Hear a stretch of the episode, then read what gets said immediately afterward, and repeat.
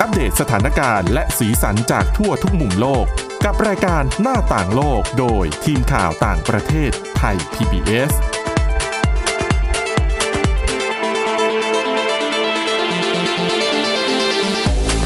สวัสดีค่ะ ต้อนรับคุณผู้ฟังเข้าสู่รายการหน้าต่างโลกนะคะ มาอัปเดตเรื่องราวทั้งสถานการณ์และสีสันจากทั่วทุกมุมโลกกันกับทีมข่าวต่างประเทศไทย PBS ฟังกันได้ทุกวันเช่นเคยนะคะ ผ่านทางพอดแคสต์ค้นหาคำว่าหน้าต่างโลกค่ะ หรือว่าจะไปที่เว็บไซต์ thaipbspodcast.com ก็ได้นะคะ วันนี้อยู่กันกับคุณทิพย์ตะวันธีรนัยพงษ์และดิฉันวินิษฐาจิตกรีค่ะ สวัสดีค่ะอ่าวันนี้เรื่องที่เราจะไม่พูดถึงไปไม่ได้ในช่วงนี้ ประเทศที่สถานการณ์การระบาดของโควิด -19 หนักหนาสาหัสที่สุดหนีไม่พ้นอินเดียนะคะ เรายังคงมีเรื่อง เกี่ยวกับสถานการณ์ที่อินเดียมาเล่าให้คุณผู้ฟังฟังกันเป็นการอัปเดต รวมถึงมีเรื่องที่น่าสนใจเกี่ยวกับวัคซีนที่อาจจะกลายเป็นเรื่องใกล้ตัวได้ เพราะว่ามันเป็นวัคซีนที่ที่พลเอกประยุจันทร์โอชานายกรัฐมนตรีของเราเนี่ย ได้เมนชั่นได้พูดถึงชื่อเจ้าวัคซีนค่ะตัวนี้ด้วยก็คือ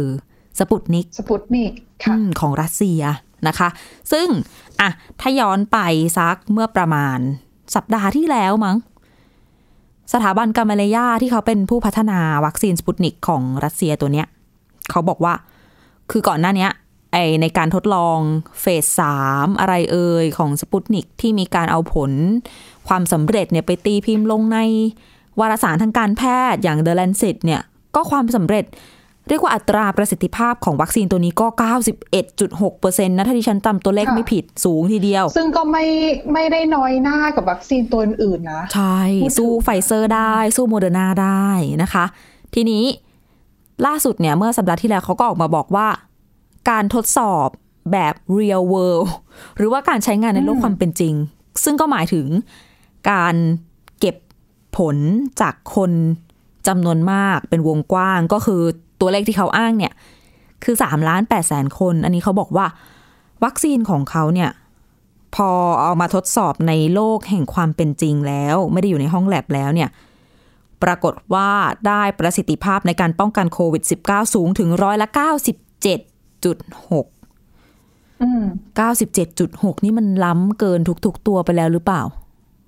อืมเป็นอันดับหนึ่งเลยไหมนั่นสิอะแต่ว่าถือว่าสูงที่สุดนะ ดิฉันว่าสูงที่สุดถ้านะเท่าที่ฉันนึกอืมกำลังนึกอยู่ว่ามีตัวอื่นที่สูงกว่านี้ไหมแต่คิดว่าไม่ เพราะว่าอย่างไฟเซอร์อะไรก็น่าจะ 95 เนาะถ้าจำไม่ผิด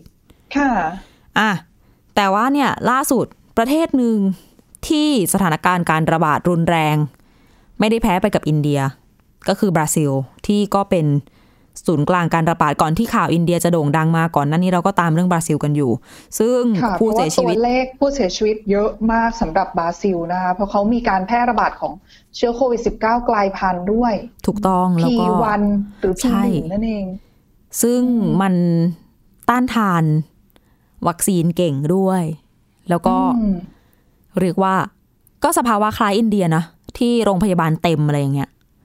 ค่ะคนก็ไม่ได้รับการรักษาทำให้มีคนเสียชีวิตเยอะ นั่นแหละ แต่ว่าทีนี้ความที่รัฐบาลกลางของบราซิล อย่างที่เราเคยคุยคุยกันไปว่า ตัวของไจโบโซนาโรประธานาธิบดีบราซิลเนี่ยเขาคุณทิพย์ตะวันเรียกว่าอะไรนะ เน้นเรื่อง เรื่องเศรษฐกิจการเมืองด้วยนะ เศรษฐกิจด้วยนะ มากกว่าชีวิตคือคน แหมจะพูดอย่างนั้นก็อาจคือหลาย ๆ คนเนี่ยเขาก็วิพากษ์วิจารณ์รัฐบาลของของจายอีแหละว่า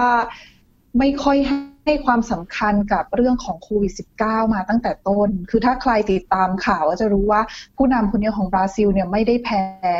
โดนัลด์ทรัมป์เลยนะ ในเรื่องของนโยบายการรับมือกับโควิด -19 เนี่ยคือไม่ให้ความสำคัญบ้าง แล้วก็กลายเป็นว่าทำให้การรับมือของประเทศแทนที่จะเตรียมความพร้อมได้ดี รับมือได้ดีกว่านี้ก็พูดง่ายๆอารมณ์เหลวอะก็เป็นอย่างที่เห็น ทีนี้แต่ละรัฐของบราซิลใช่ค่ะเนี่ยเขาก็เลยตัวผู้ว่าการรัฐก็ดิ้นรนที่จะจัดหาวัคซีนให้กับประชากรของตัวเอง อย่างเซาเปาโลเขามีสถาบัน ที่ผลิตวัคซีนได้เขาก็อะไปคุยกับบริษัทต้นทางวัคซีนเตรียมหามาผลิต แล้วก็อีกหลาย ๆ รัฐอาจจะไม่มีตัวโครงสร้างพื้นฐานในส่วนนี้ ก็เลยมีการแสดงความสนใจที่จะขอนำเข้าวัคซีนสปุตนิกของรัสเซีย แต่ว่าจะนำเข้าของแบบนี้เข้ามาในประเทศเนี่ย ต้องให้ทางการอนุญาต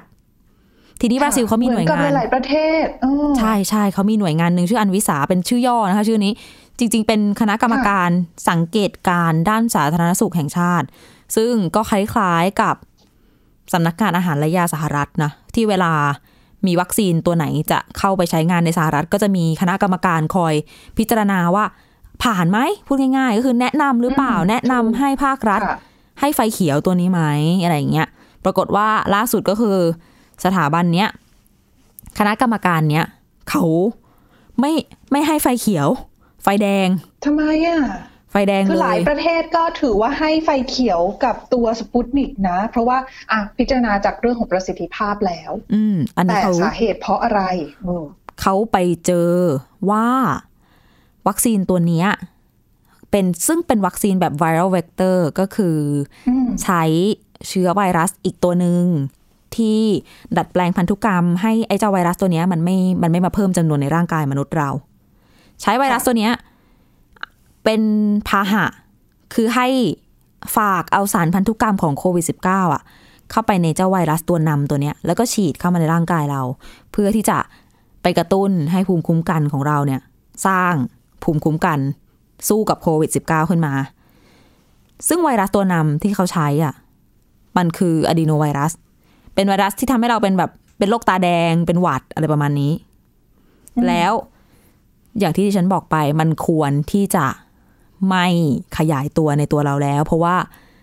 แหมไม่งั้นคุณจะฉีดเชื้อโรคดีๆ เชื้อโรคเก่งๆ เข้าไปในตัวคุณทำไมให้ติดเชื้อเพิ่มถูกไหมอืมควรจะเป็นแค่ตัวนำเท่านั้น แต่ปรากฏว่าสถาบันเนี้ยเขาเจอว่าอะดีโนไวรัสที่อยู่ในวัคซีนสปุตนิกเนี่ยยังเพิ่มจำนวนได้อยู่ค่ะ ก็คือเหมือนฉีดวัคซีนได้สารพันธุกรรมโควิด -19 ไหมได้ แต่ได้ของแถมด้วยอืมได้ของแถมเป็นอะดีโนไวรัแล้สวมันจะที่ก่ออันตรายอะไรเขาเพิ่ยัมงไม่มากขึ้นไหมคะเขายังไม่ได้ลงรายละเอียดว่าว่ามันจะทำให้เกิดอะไรขึ้นได้บ้าง แต่เขาใช้คำว่า มันเป็นข้อบคือกอย่างพมีร่องซะดีกว่าหรือเปล่าอืมต้องบอกว่าไม่ควรจะมีเลยมากกว่าใช่ไหมในการเป็นวัคซีน ก็ไม่ควรจะก่อโรคเพิ่มไงแล้วก็ไวรัส เป็นตัวนำก็ควรจะเป็นแค่ตัวนำไม่ใช่ตัวก่อโรค ดังนั้นสถาบันนี้เขาก็เลยใช้คำว่ามันเป็นข้อบกพร่องที่ร้ายแรง แล้วก็เลยไม่แนะนำให้หน่วยงานต่างๆ ในประเทศเนี่ยนำเข้าวัคซีนสปุตนิกตัวนี้เข้ามา สาเหตุเป็นเพราะว่า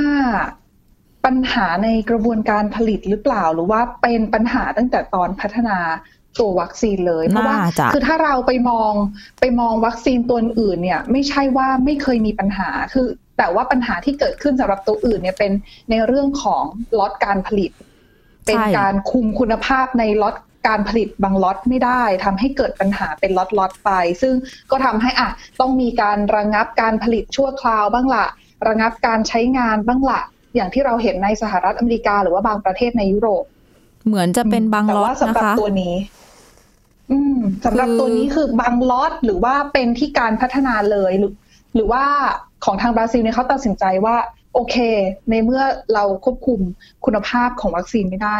เราอย่าเพึ่งใช้ดีกว่า เขายังไม่ได้สรุปว่ามันเป็นตั้งแต่ต้นทางการพัฒนาเลยไหม แต่ว่าแนวโน้มเนี่ย มันไปในทางของเป็นความบกพร่องที่เกิดขึ้นกับกับล็อตต่าง ๆ เพราะว่าอันนี้เป็นข้อมูลก่อนหน้านี้ด้วยนะที่ค่ะจำได้ไหมว่าอะอย่างส่งไป สปุตนิกกามาลยาเนี่ยส่งไปทดสอบที่นำเสนอในวารสารการแพทย์ The Lancet แล้วก็ได้ผลทดสอบ 91.6%ค่ะแต่ว่ามีสโลวาเกียที่สั่งวัคซีนตัวนี้ไป แล้วห้องแลบของสโลวาเกียก็เอาไปทดสอบก่อนเนาะก่อนจะไปฉีดให้ประชาชน ไม่ถึงนะ เขาบอกว่าค่ะน้ำน้ำวัคซีนอะอ๋อเป็นคนละเหมือนกับเป็นคนละตัวกันอืมกับที่ได้ 90 กว่าเปอร์เซ็นต์ดังนั้นก็เลยมีการสันนิษฐานกันว่า ความที่รัสเซียเนี่ยเร่งผลิตมาก ก็ใช้โรงงานหลายที่ ขวดบรรจุวัคซีนก็มาจากหลายที่ คือทุกอย่างอะ มันแบบมันมาจากทั่วทุกทิศทุกทาง ความผิดพลาดอะ ช่องโหว่มันเยอะมากเลย ไม่รู้มันโหว่ตรงไหนการควบคุมคุณภาพยากจริงๆนะก็น่าจะในเป็กานรที่เราต้องมาเร่งกระบวนการผลิตแบบนี้นะคะ ใช่ ดังนั้นก็คือ อันนี้อาจจะเป็นข้อผิดพลาดที่โอเคแลบที่ควรจะตัดต่อพันธุกรรมของไอเจ้าอืมอะดีโนไวรัสสำหรับวัคซีนล็อตนี้ อาจจะทำอะไรผิดสักอย่างหนึ่งค่ะ กลายเป็นว่าไวรัสตัวนี้โอ้โหนะก็ยังคุมไม่อยู่กลายเป็นเพิ่มเชื้อโรค แถมให้คนที่ฉีดไป ถ้าเกิดว่า ถ้าเกิดว่ามีใครได้ฉีดอะนะก็ก็เป็นข่าวที่สะเทือนเหมือนกัน แต่อีกมุมนึงเนี่ย ต้องบอกว่ากามาเลยาก็ออกมาปกป้องตัวเองนะ บอกว่าค่ะเขาบอกว่าคำตัดสินการตัดสินใจของทางบราซิลเนี่ย เป็นเรื่องการเมืองอืม บางคนก็อาจจะมองได้เหมือนกันนะอือนั่นแหละว่าแบบเพราะตอนนี้ต้องยอมรับนะว่าวัคซีนสปุตนิกของรัสเซียเองเนี่ย โดนโจมตีก่อนหน้านี้เยอะทีเดียวจริงๆในเรื่องของประเด็นทางด้านการเมืองไม่รวมถึงอาการเข้าไปใช้งานในประประเทศต่างๆ ในยุโรปเนี่ยก็มีปัญหาเหมือนกัน หรือว่าอะในสหรัฐอเมริกาก็ยากที่จะ รับสปุตนิกเข้าไปอะนะคะ อันนั้นไม่ต้องสืบอยู่แล้วเนาะสหรัฐอเมริกาก็คงอืมคงไม่เอาด้วย ทีนี้ค่ะจริง ๆ แล้วเนี่ย นอกจากประเด็นที่ไปเจอเรื่องอะด e โนไวรัสเพิ่มจำนวนเนี่ย มีเขามีคำพูดด้วยประมาณว่าค่ะเอ่อข้อมูลหลักฐานเกี่ยวกับประสิทธิภาพ คุณภาพ และความปลอดภัยของสปุตนิกเนี่ย มันจับต้องไม่ได้เหมือนแบบหลักฐานไม่พอ เขาก็เลยรู้สึกว่านอกเหนือจากปัญหาเรื่องอะด e โนไวรัส นี่ก็เป็นปัจจัยค่ะที่ที่เขาคิดว่าไม่ควรจะไฟเขียววัคซีนตัวนี้ เพราะมันไม่มีอะไรชัดเจนสักอย่างเหมือนเขาประเมินความเสี่ยงไม่ได้ว่าอย่างนั้นเถอะอืมแต่ก็นั่นแหละนะคะ ในวันนี้ในวันที่การระบาดเดินมาถึงจุดนี้ แล้วเรื่องวัคซีนกลายเป็นเรื่องการเมืองอะไรต่างๆ นานามากมายเนี่ย เราก็ไม่แน่ใจแล้วนะว่าอะไรเป็นอะไร ค่ะ ก็ต้องศึกษาให้รอบด้านนะคะ เกี่ยวกับเรื่องของวัคซีน ข้อมูลต่างๆ แต่ก็อย่างว่ามันเป็นมันเป็นข้อมูลทางเทคนิคอะบางทีเราก็ไม่สามารถตัดสินมันได้จริง ๆ ก็ต้องให้ผู้เชี่ยวชาญ ผู้ที่มีความรู้มาตรวจสอบอะเดี๋ยวมีข้อมูลอะไรจะนำมาอัปเดตให้คุณผู้ฟังฟังกันต่อไปนะคะอะแต่ว่าช่วงนี้ก่อนจะไปฟังเรื่องอินเดียเดี๋ยวพักกันสักครู่ค่ะ หน้าต่างโลกโดยทีมข่าวต่างประเทศไทย PBS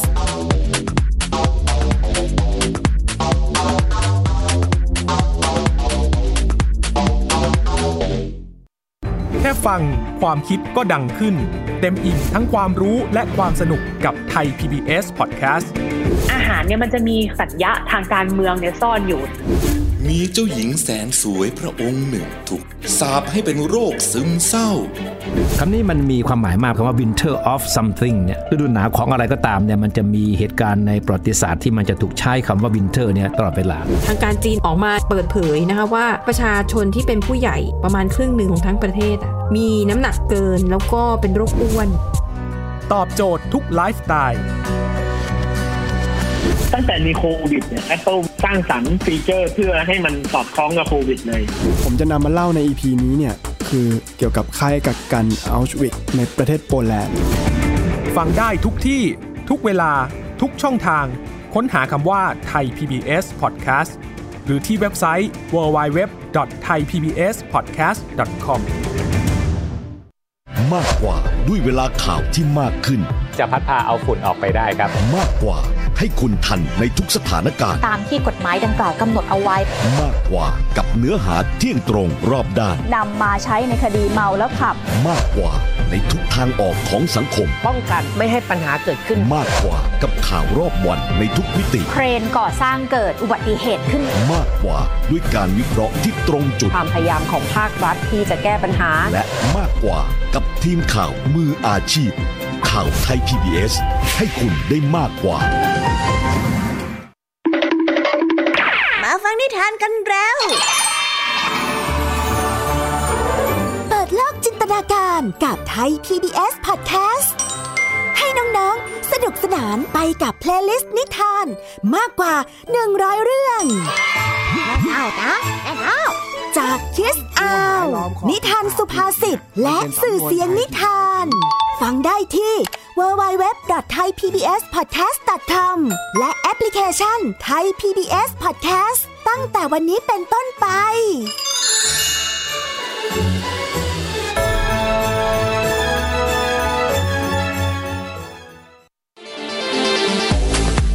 หน้าต่างโลกโดยทีมข่าวต่างประเทศไทย PBS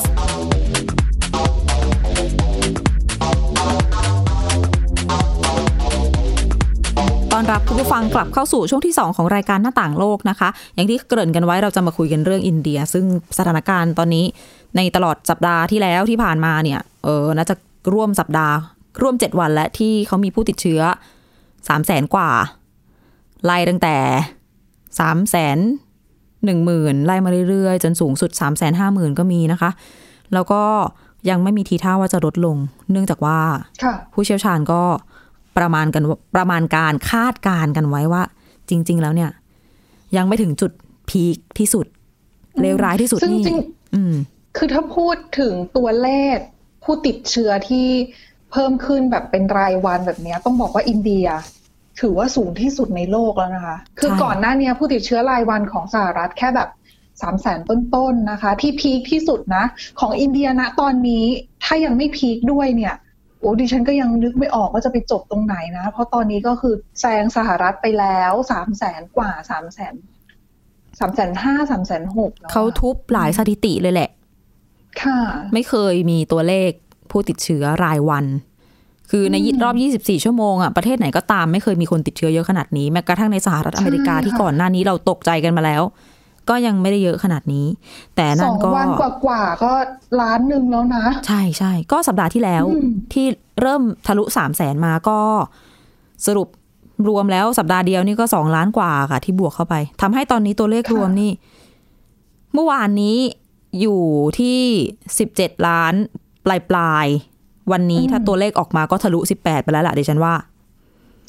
แต่ว่าจริง ๆ แล้วเรื่องที่น่าห่วง แล้วกำลังจะเอามาเล่าให้คุณผู้ฟังฟังกันวันนี้ก็คือ จริง ๆ แล้วเนี่ย ผู้เชี่ยวชาญเขาเขากังวลว่า ตัวเลขผู้ติดเชื้อจริง ๆ ที่ดิฉันพูดเพิ่งพูดไปเนี่ยว่ามันจะทะลุสิบแปดล้านเนี่ยค่ะตัวเลขจริง เขาว่าอาจจะสูงกว่านี้สามสิบเท่า ฟังไม่ผิดนะคะสามสามสิบเท่า ไม่ใช่สามเดี๋ยวนะสามสิบคิดเลขท่าไหร่ให้เนี่ยกี่อะกี่ร้อยล้าน ไม่ต้องเหนื่อยคูณ เขามาเขาก็บอกว่าสามสิบเท่าเนี่ยมันก็หมายความว่า น่าจะมีผู้ติดเชื้อในอินเดียอยู่แล้วจริง ๆ เนี่ย ครึ่งครึ่งหนึ่งของพันล้านก็คือห้าร้อยกว่าล้านคนโอ้โหอินเดียนี่มีประชากรสามร้อยล้านหนึ่งพันสามร้อยกว่าล้าน ยังไม่ถึงหนึ่งพันสี่ร้อยดี อันนั้นคือเท่าที่มีการสำรวจมาล่าสุดอะเนาะก็ตกสี่สิบเปอร์เซ็นเลยนะ เกินของอะประชากรเกือบครึ่งนะใช่ใช่ประมาณนั้น แล้ว ซึ่งซึ่งที่พบติดเนี่ยคือไม่ได้มีอาการถูกปะไม่จำนวนไม่น้อยไม่ใช่จึงซะทีไม่ได้เดียวไปตรวจไม่สาเหตุที่ไม่รู้เนี่ย ไม่ใช่แค่ ไม่มีอาการ อาจจะรวมถึงคนที่ไม่มีอาการด้วย แต่ที่สำคัญก็คือ มีข้อบกพร่องสาเหตุนี้มีมาหลายอย่าง เช่น เรื่องของอาการตรวจอาจจะไม่มากพอ แล้วก็ความผิดพลาดในการบันทึกข้อมูล ความผิดพลาดที่ค่ะเราเรียกว่า human error หรือว่า มนุษย์เราเนี่ย คนที่ทำงานอ๋อเกิดขึ้นบันทึกลงได้ทะเบียนเนี่ยก็ผิดพลาดขึ้นได้ใช่ แล้วก็โคอุ้ยรแล้วงยิ่สงร้างตัวพื้นเลขฐานรายวันเป็นตั้งหลายแสนแบบนี้นะคะ แล้วเจ้าหน้าที่ก็ยุ่งกับงานอื่น ๆ อยู่เนี่ยมันก็ แล้วก็มีหลายเมืองหลายโอรัฐกาสก็สูงแหละในการที่จะผิดพลาด ระบบการปกครองพื้นที่ก็ไม่ได้เล็กกว่าจะสื่อสารกันมันก็ต้องมีตกหล่นอะไรกันไปบ้างระหว่างทางอะนะคะ แล้วที่น่ากังวลเนี่ยอะอย่างที่บอกไปการตรวจไม่พอตอนนี้ จริง ๆ แล้วถ้าเทียบกับการระบาดรอบแรกเมื่อปีที่แล้วเนี่ย ตอนนี้การตรวจนี่ดีขึ้นเยอะนะ เมื่อปีที่แล้วเขาบอกว่า ช่วงช่วงเนี้ยช่วงเดียวกันเนี้ยของปีที่แล้วก็เดือนปลายปลายเมษายน ตอนนั้นก็ระบาดใหม่ๆนั่นแหละ ตรวจวันหนึ่งนี่แค่ห้าแสนคนเองนะคะห้าแสนไม่ต้องต้องไม่เอามาเทียบกับบ้านเรานะเพราะว่าอัตราส่วนประชากรต่างกันมากห้าแสนคนของเขาถือว่าน้อยมากเพราะเขามีประชากรตั้งพันสามร้อยกว่าล้าน แต่ตอนนี้เนี่ยปัจจุบันตรวจวันหนึ่งเกือบเกือบสองล้านคน จึงเป็นเหตุให้เจอผู้ติดเชื้อสามแสนกว่าไงแต่นั่นก็ยังไม่พอ แต่อุ้ยแต่ตาตัวเลขที่แบบตรวจกลับมาแล้วเป็นโพซิทีฟถือว่าสูงมากเลยนะคะ ซึ่งก็ใช่ แต่ว่าจริง ๆ แล้วเนี่ย มันก็ยังไม่พอสำหรับ ถ้าดูอัตราส่วน อัตราการตรวจเชื้อแล้วมีผลเป็นบวกเนี่ย ทั่วประเทศมันจะประมาณ15%โดยเฉลี่ยค่ะ ถ้าไปดูในอย่างในเดลีในเมืองหลวงเนี่ย30%ขึ้นไป ซึ่งเขามันก็หมายความว่ามีคนที่ติดเชื้อ เยอะ แต่ว่าไม่เจอไง เพราะว่าเพราะว่าไม่ได้ตรวจ ไม่ใช่ว่าไม่ติด ดังนั้นก็ต้องมาประเมินกันอย่างที่ง่าบยอกๆสามคนเดินกันมาสามคนยังมีติดคนนึงอะในเดลีใช่เป็นแบบนั้น อืมแล้วคุณคิดว่าจริง ๆ แล้วมันไม่ได้มากกว่านั้นเหรอ เพราะว่าเขาตรวจได้แค่นั้นไงสำหรับการตรวจใช่ไหมใช่อืมโรงพยาบาลก็เต็มนะคะศูนย์ตรวจก็คนแน่นโอ้ดิฉันว่าคนนี่ไม่มีเวลาหมอนี่ไม่มีเวลามาตรวจแล้วอะแค่รักษาคนที่ป่วยแล้วยังแย่เลยค่ะดิฉันเห็นภาพอะคือถ้าเชื่อว่าคุณผู้ฟังหลาย ๆ ท่านน่ะติดตามข่าวต่างประเทศ โดยเฉพาะข่าวเรื่องสถานการณ์โควิด -19 ในอินเดียเนี่ย เห็นภาพแล้วโอ้โหดิฉันแบบหดหู่เหมือนกันนะอืม คือไม่ว่าจะเป็นเรื่องของตัวผู้เสียชีวิตเอ่ยเรื่องของสถานการณ์ในระบบสาธารณสุข แล้วก็ประชาชนที่ต้องเจอกับความยากลำบาก ไม่ว่าจะเป็นอาขาดแคลนยา ขาดแคลนเตียง ขาดออกซิเจน ใช่ คือเหมือนปัญหามันทุกด้านเลยจริง ๆอะค่ะ แล้วเรื่องขาดออกซิเจนอะไรต่างๆ เนี่ยค่ะ ก็ทำให้การเสียชีวิตเพิ่มขึ้นด้วยอืมทุกวันนี้ก็รวมๆสามพัน เพราะว่า ตัวเลขโอเค อาจจะมีบางวันสองพันหกสองพันแปดแต่ว่าในความเป็นจริงแล้วเนี่ย แน่นอนมันต้องมีคนที่เสียชีวิตอยู่กับบ้าน เสียชีวิตอยู่ค่ะระหว่างรอการรักษา แล้วไม่ได้รับการตรวจก็เลยไม่ได้กะรับการบันทึกว่าเป็นโควิด -19 ดังนั้น มันก็น่าจะมีคนจริง ๆ เอาง่ายๆ มีคนตายจากโรคนี้อีกเยอะมากเลยแหละ แต่การนั้นแล้วก็ยังไม่ถึงจุดร้ายแรงที่สุดค่ะ ผู้เชี่ยวชาญนี่คาดว่า จุดที่เลวร้ายที่สุดสำหรับการระบาดในอินเดียนี่อาจจะมีคนเสียค่ะชีวิต มากถึงวันละ เกินหนึ่งหมื่นสามพันคนอืมวันเดียวนี่หมื่นกว่าโอ้คโหนอย่างนี้เท่ากับเพิ่มจากตอนนี้หมื่นคนเลยนะ เพิ่มจากตอนนี้สี่เท่านะ คูณเข้าไป เออใช่ ประมาณสี่เท่าด้วยกัน แล้วนั่นแหละ คือจริง ๆ ต้องบอกว่าตั้งแต่ก่อนจะมีโควิด -19 ซะอีก เรื่องอัตราการเสียชีวิตในอินเดียเนี่ยเป็นอะไรที่ที่ภาครัฐเก็บตัวเลขได้น้อยกว่าความเป็นจริงอยู่แล้วค่ะเพราะว่าด้วยโครงสร้างพื้นฐานด้วยระบบสาธารณสุขต่างๆ ปกติแล้วเนี่ย การรายงานการเสียชีวิตเนี่ย มีแค่ประมาณ 86เปอร์เซ็นเท่านั้น แล้วในจำนวนคนที่แจ้ง เขาเรียกว่าแจ้งตายเนาะเพื่อจะได้ใบมรณบัตรเนี่ย มีการออกใบมรณบัตร ให้คนที่เสียชีวิตแค่ประมาณ 22เปอร์เซ็นเท่านั้นเอง ตอนนี้พอมามีโควิด -19 คุณคิดดู เรื่องของการเก็บสถิติจากเดิมที่มันไม่ร้อยเปอร์เซ็นอยู่แล้จะวอะน้อยลงไปอีกมันจะมันจะเหลืออะไรนะคะคือแล้วยิ่งเราเห็นภาพการที่คนอะออกไปเผาศพ ผู้เสียชีวิตเนี่ยจำนวนผู้เสียชีวิตที่นอนรอการเผาต่างๆ เนี่ย ในหลาย ๆ เมืองเนี่ย มันน่าตกใจจริง ๆ นะ ใช่ใช่อย่างในล่าสุดในเดลีเองก็คือ รถพยาบาลก็ขนศพมาจากโรงพยาบาล แล้วก็พยายามจะเข้าไปที่ชาปนสถาน แต่ก็คือเต็มไง เผากันไม่ทัน ภาพที่เห็นบ่อยก็คือภาพ แล้วในรถไม่ได้มีแค่ศพเดียวนะค่ะรถคันหนึ่งโหกล้องเขาก็ช่างถ่ายมา เปิดท้ายมาคือนอนกันอยู่ข้างในก็หลายศพอยู่ ส่วนด้านในชาปนสถาน เผากันไม่ได้หยุดได้หย่อนทำงาน 24 ชั่วโมง ยังไม่พอ ก่ออิฐถือปูนทำเตาเผาเพิ่ม จะบอกว่าเตาก็ไม่ได้ค่ะจริงๆมันเป็นเหมือนเป็นแท่นนะเนาะแท่นรองค่ะสำหรับเผา เรียกว่าเป็นเตาเผาศพแบบเปิดก็ได้ อย่างบ้านเราก็อืมต้องแบบต้องชนบทจริง ๆอะถึงจะได้เห็นแบบนี้ ใช่แล้วแบบเห็นฟืนกองแบบเป็นภูเขาอย่างเงี้ยนะคะสุมเราฟืนเห็นสุมไฟภาพกันแล้วอืมภาพในเมืองหลวงเนี่ยอาจจะยังเป็นแท่นเป็นเตาเผาศพค่ะอยู่ แต่ภาพในเมืองที่อยู่ห่างไกลดิฉันเห็นที่อุตรประเทศมั้ง แล้วก็อีกหลาย ๆ เมือง ก็คือสุมฟืนกัน แล้วก็ไปเผาในลานมันเหมือนเป็นลานดินโล่งๆอะค่ะแล้วก็ไปสุมกันตรงนั้น ข้างถนนก็มีลงไหลทางอะค่ะ จะบอกฟุตบาทก็ไม่ใช่ ประมาณว่าไหลทางอืมแล้วก็มีรายงานข่าวของข่าวท้องถิ่นเนี่ยเขาก็บอกว่าคนท้องถิ่นเขาก็บอกว่า เผาแม้กระทั่งบนผิวถนน ซึ่งอืมเป็นภาพที่คือพื้นที่เขาก็ไม่มีแล้วใช่อะนะคะไม่เคยมีคนเห็นมาก่อนภาพแบบนี้ตรงไหได้ก็ต้องทำตรงนั้น นั่นแหละ คือเจ้าหน้าที่ก็รับมือไม่ไหว แล้วก็กลายเป็นว่าอะก็ต้องมีหน่วยงานต่างๆ เอกชนต่างๆ เข้ามาช่วยในเรื่องของนี้ตรงนี้ด้วยอะนะคะชาวบ้านทั่วไปนี่แหละนะหันมาทำอืมรับเผาศพกันตอนนี้อืมทุกอย่างโก่งราคาทั้งการเผาศพทั้งออกซิเจน และยาและทุกอย่างปัญหาเยอะจริง ๆนะคะ เอาใจช่วยอินเดียด้วยค่ะ สถานการณ์ในตอนนี้อะและนี่คือเรื่องราวที่นำมาให้คุณผู้ชมได้ฟังกันในรายการหน้าต่างโลกวันนี้นะคะ ติดตามฟังกันได้ใหม่ผ่านทางพอดแคสต์ค่ะค้นหาคำว่าหน้าต่างโลก อัปเดตเรื่องราวทั่วโลกได้ทุกที่ทุกเวลา วันนี้เราสองคนและทีมงานทั้งหมดลาไปก่อน สวัสดีค่ะ สวัสดีค่ะ Thai PBS podcast. View the world via the voice.